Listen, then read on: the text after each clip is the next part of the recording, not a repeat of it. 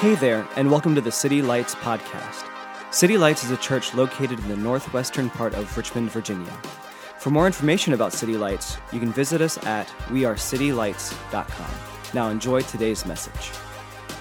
Well, welcome to our Wednesday pop up service. My name is Jacob, and I'm on the team here.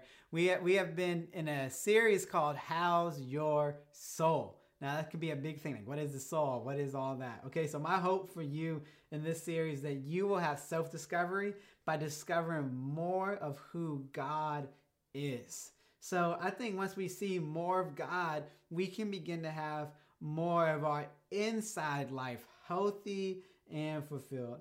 Jesus put it like this when he was questioned by religious leaders. Matthew 23, he says, What sorrows what sorrow awaits for, for you teachers of religious law and Pharisees, you hypocrites? Dang, Jesus was harsh. Uh, for you are so careful to clean the outside of the cup in the dish, but inside you are filthy, full of greed, you blind Pharisees. First wash the inside of the cup and the dish, and then the outside will become clean too. Now, now that's pretty intense, but but it's not about the outside looking great. It's, it's, it's about the inside, your heart, your soul. Like like I, I am more and more convinced you know, with as I grow in my relationship with God, that that God is not just interested in, in the external things that happens around me, but He's far more interested in, in the condition of my heart.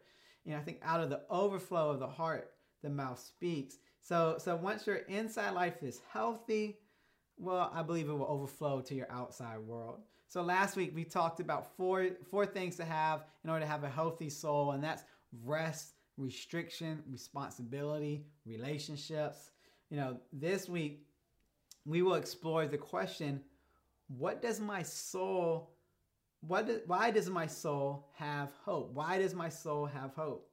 So if you're like me, you probably experience moments when your emotions or thoughts seem like they're spiraling out of control and when you're surprised and confused if you're like me you're also very dramatic so so maybe not like me, but maybe you are. Okay, dramatic people. Maybe that's not a good thing to celebrate. Okay, anyways. So so but but what do we do when that happens? What do we do when that happens when everything feels like it's spiraling out of control? One time, I got a story. One time I was playing outside with my daughter Kingsley. And we had this balloon and we were bouncing it around. And she loves balloons. She calls them booms, booms. You know, I don't know. She she loves balloons.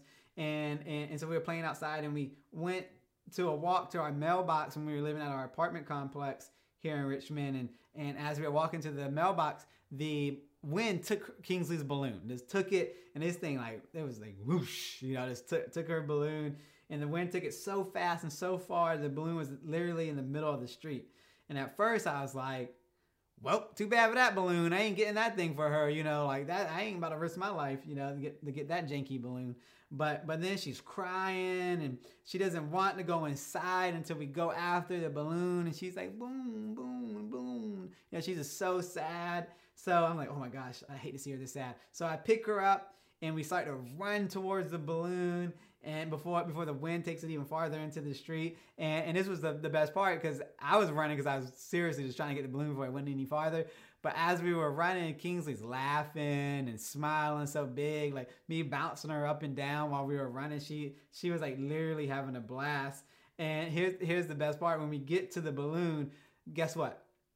She doesn't even want the balloon anymore. She's not even thinking about this balloon. She she had a great time. She had there was more joy for her running with me, bouncing in bouncing in my arms than than the balloon and I and I think this is a good picture of hope too. I think this is a good picture of how we can have hope, how our souls can have hope in our Father God.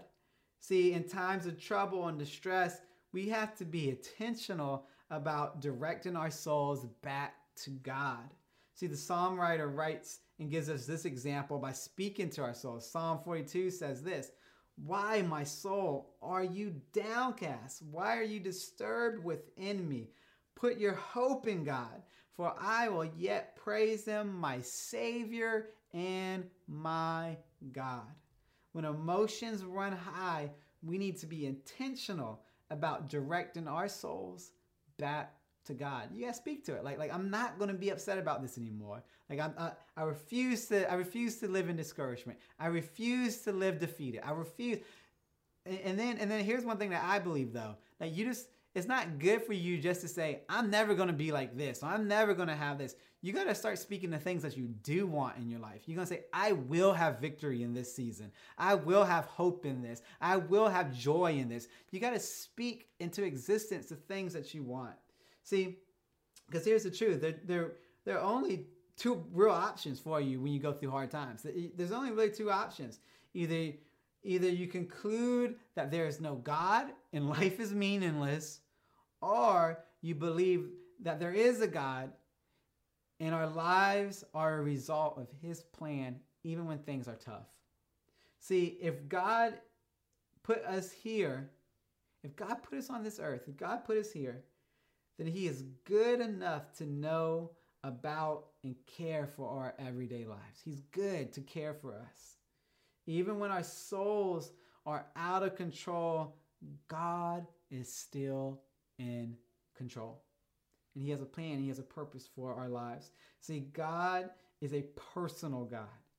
God is greater than our feelings. He's greater than our emotions. He's greater than our, than our own souls. And so I wanted to leave you with this. That means even when we feel discouraged, even when we feel condemned by our own mistakes, we can have hope in Him. Because he, he loves us and He cares for us, no matter what's going going on. So you can put your hope in Jesus. Pray with me. God, I pray that, that we will put our hope in you, Jesus.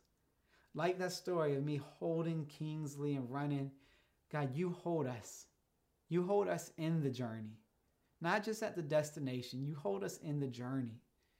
And we can laugh in your arms. We can have joy in your arms because you are a good Father. So, God, I pray that people will experience that joy, experience that hope, and that their souls will have peace. In Jesus' name, amen.